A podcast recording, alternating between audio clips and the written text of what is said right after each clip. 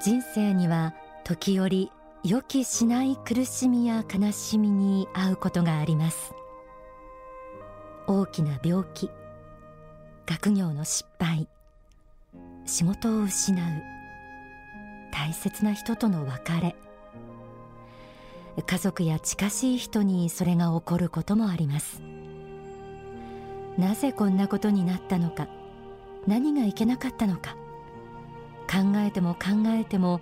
一向に出口が見えず人知れず涙を流したり眠れない夜を過ごすことがあるかもしれません。幸福の科学大川隆法総裁の書籍仏は支えるには次のように説かれています。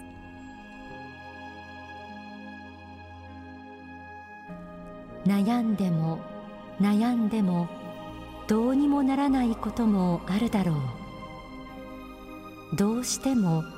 道が開けない時もあるだろう。自力で道を開こうとしても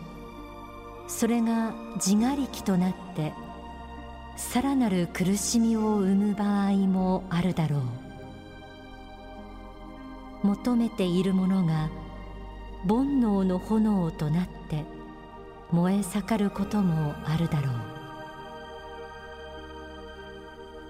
苦しくて仕方のない時にはしばし歩みを止めよ。水中ではもがくものは溺れじっとしているものは浮かんでくるというではないか。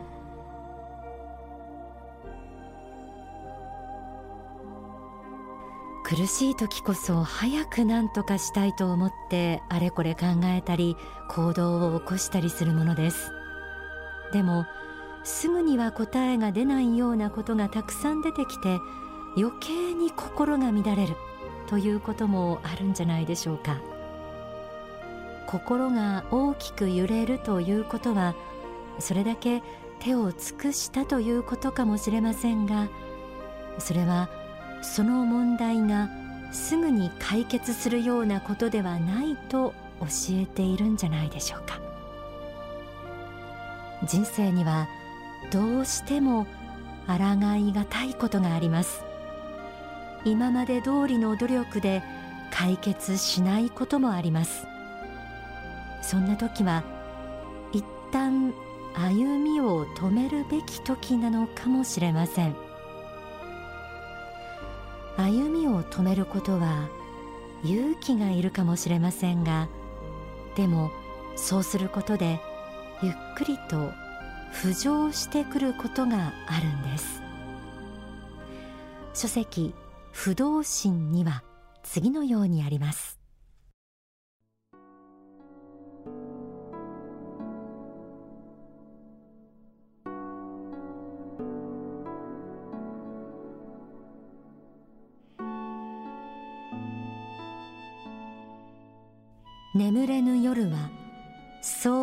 くは続かないということです。3年も4年も眠れないという人はいません。それは一時期のことなのです。勝海舟は7年あるいは10年という周期で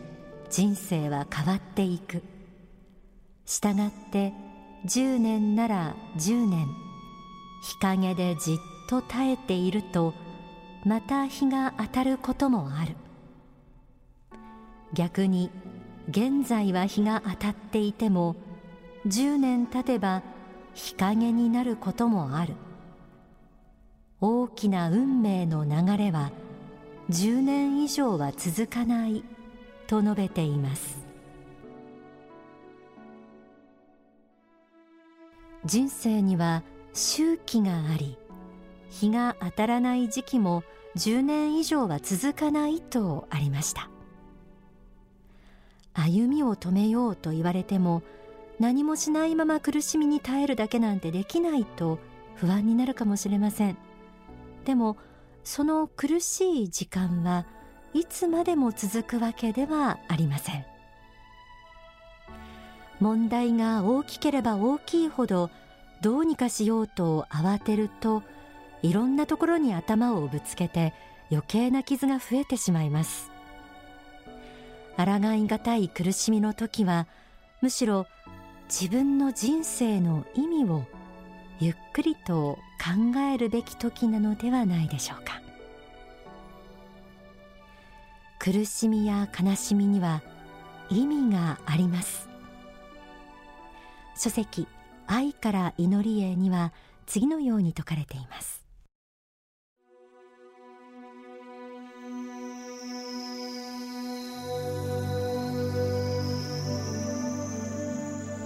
悲しみの時というのは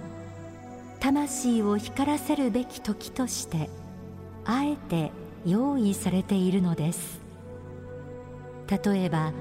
刀が真っ赤に焼かれ叩かれ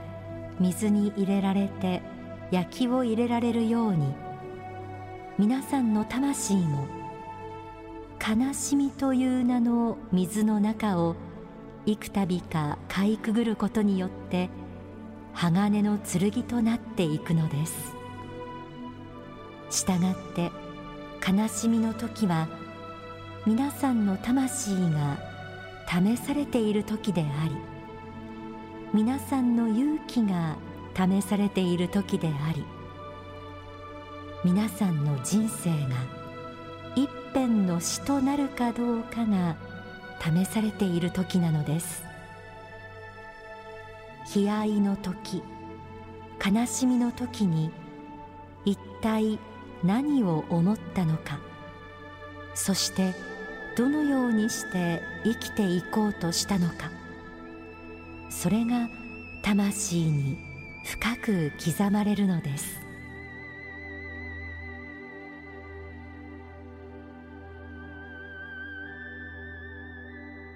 悲しみの時は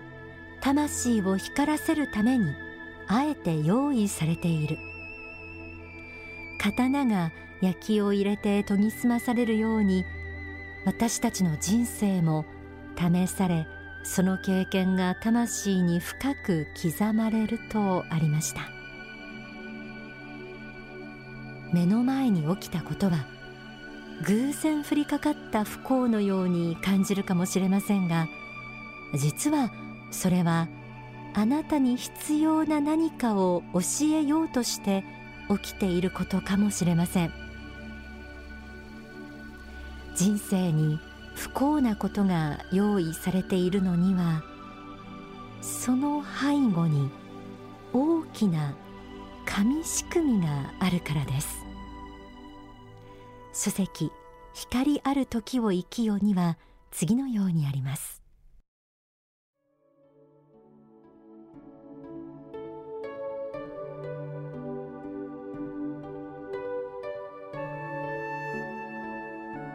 人間は幾転生を繰り返しながら己の魂をさらに向上させるためにはどうしたらよいかということを考えつついつも異なった環境を選んでは生まれ変わってきています。異なった職業違った環境そして違った人間関係を選びながら生まれてきているのです。過去に裕福であった人は貧乏に生まれてみたりまたその逆であったり健康であった人が病気を持ちながら生まれてきてみたりといろいろな経験をしながら今世魂を一歩進めることを至上命題として生まれてきているのです。各人はそれぞれの魂に合った問題集を与えられています。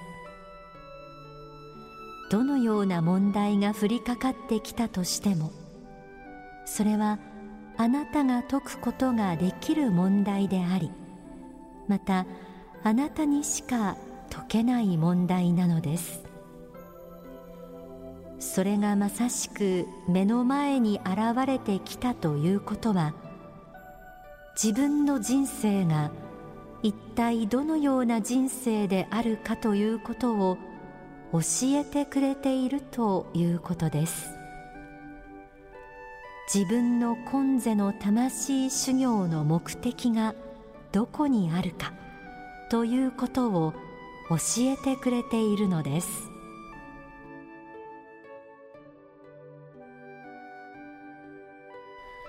人間は自分の魂を向上させようとして幾転生を繰り返している。そして各人はそれぞれの魂に合った問題集を与えられていてその問題集は今世の修行の目的を教えてくれている。とありました。私たちの本当の姿は肉体に宿った魂です。魂はさまざまな経験を積むために永遠の天生を繰り返しています。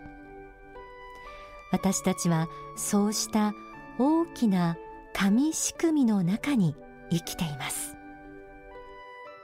大切なことが苦しみや悲しみという姿をとって目の前に現れることもありますがそれはより大きな喜びを得て魂の経験に変えていくための大切なプロセスとして用意されたものです。そして忘れてはならないことはその大きな悲しみや苦しみを私たちに与えもっと立派になれ。無限に幸福になってゆけと期待し育てようとしている大きな存在があるということ。それが仏です。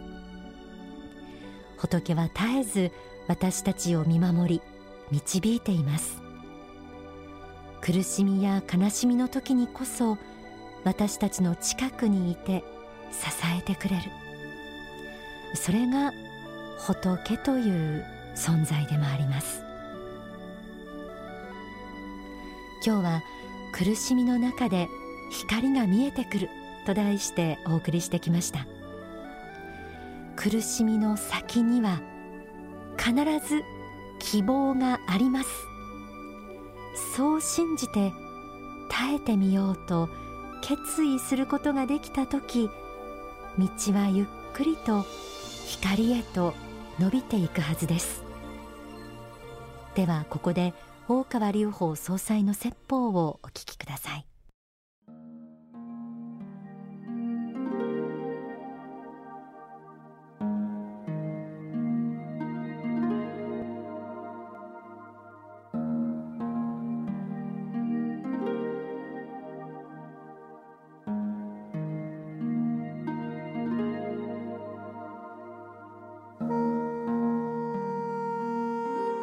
すべてを委ねなさいと言ってるんです。すべてを仏に委ねなさい。すべてをエルカンターレに委ねなさいと言っているんです。主よ私はこう苦しんでいるのは決して他の人のせいでもなく自分自身のミスでもなく仏が意地悪をしようとしているわけでもなく今世この世に命を受けた意味を教えるためにあるんだということを私は受け入れて悟りたいと思うと。だから主よ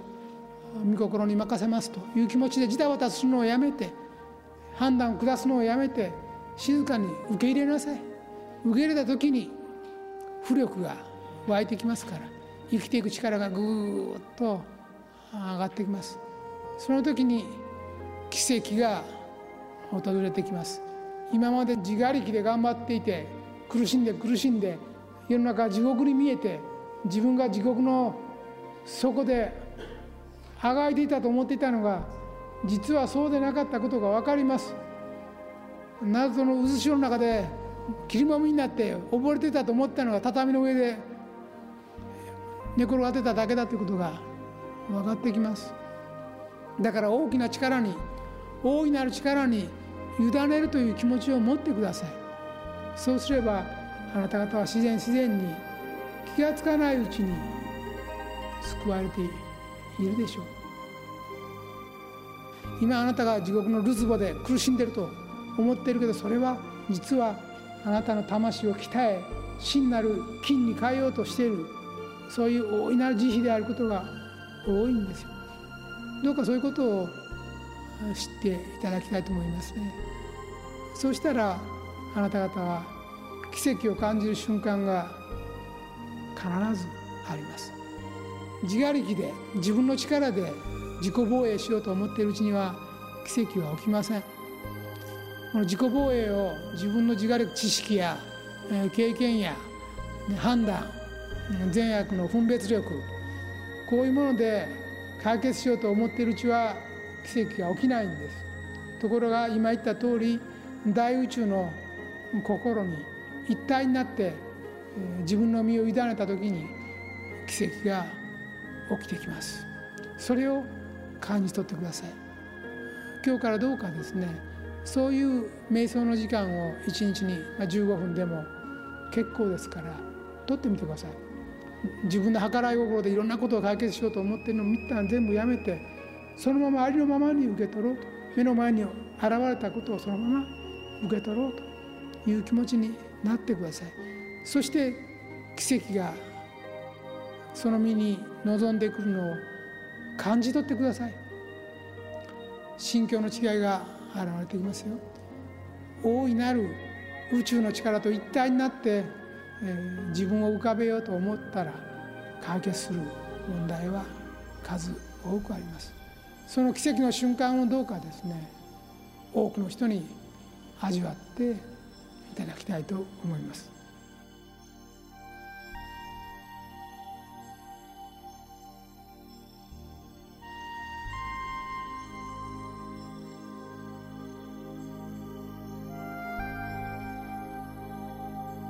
お聞きいただいた説法は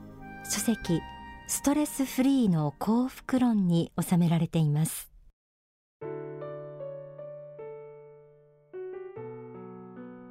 今日は努力しても抗えないような人生の苦境にある人やあるいはそばでそんな苦しい状態にある人がいて何とか力になってあげたいと思う人に大きなヒントになればという思いでお届けしました。私も何度か神様さえ恨みそうな苦しみを体験したことがありますが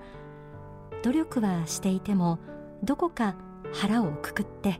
これは自分の魂が鍛えられているんだなと思えた時一段と強くなった実感があります。そこには神の御心を信じる心委ねる心もありました。苦しみの中で光を見いだすには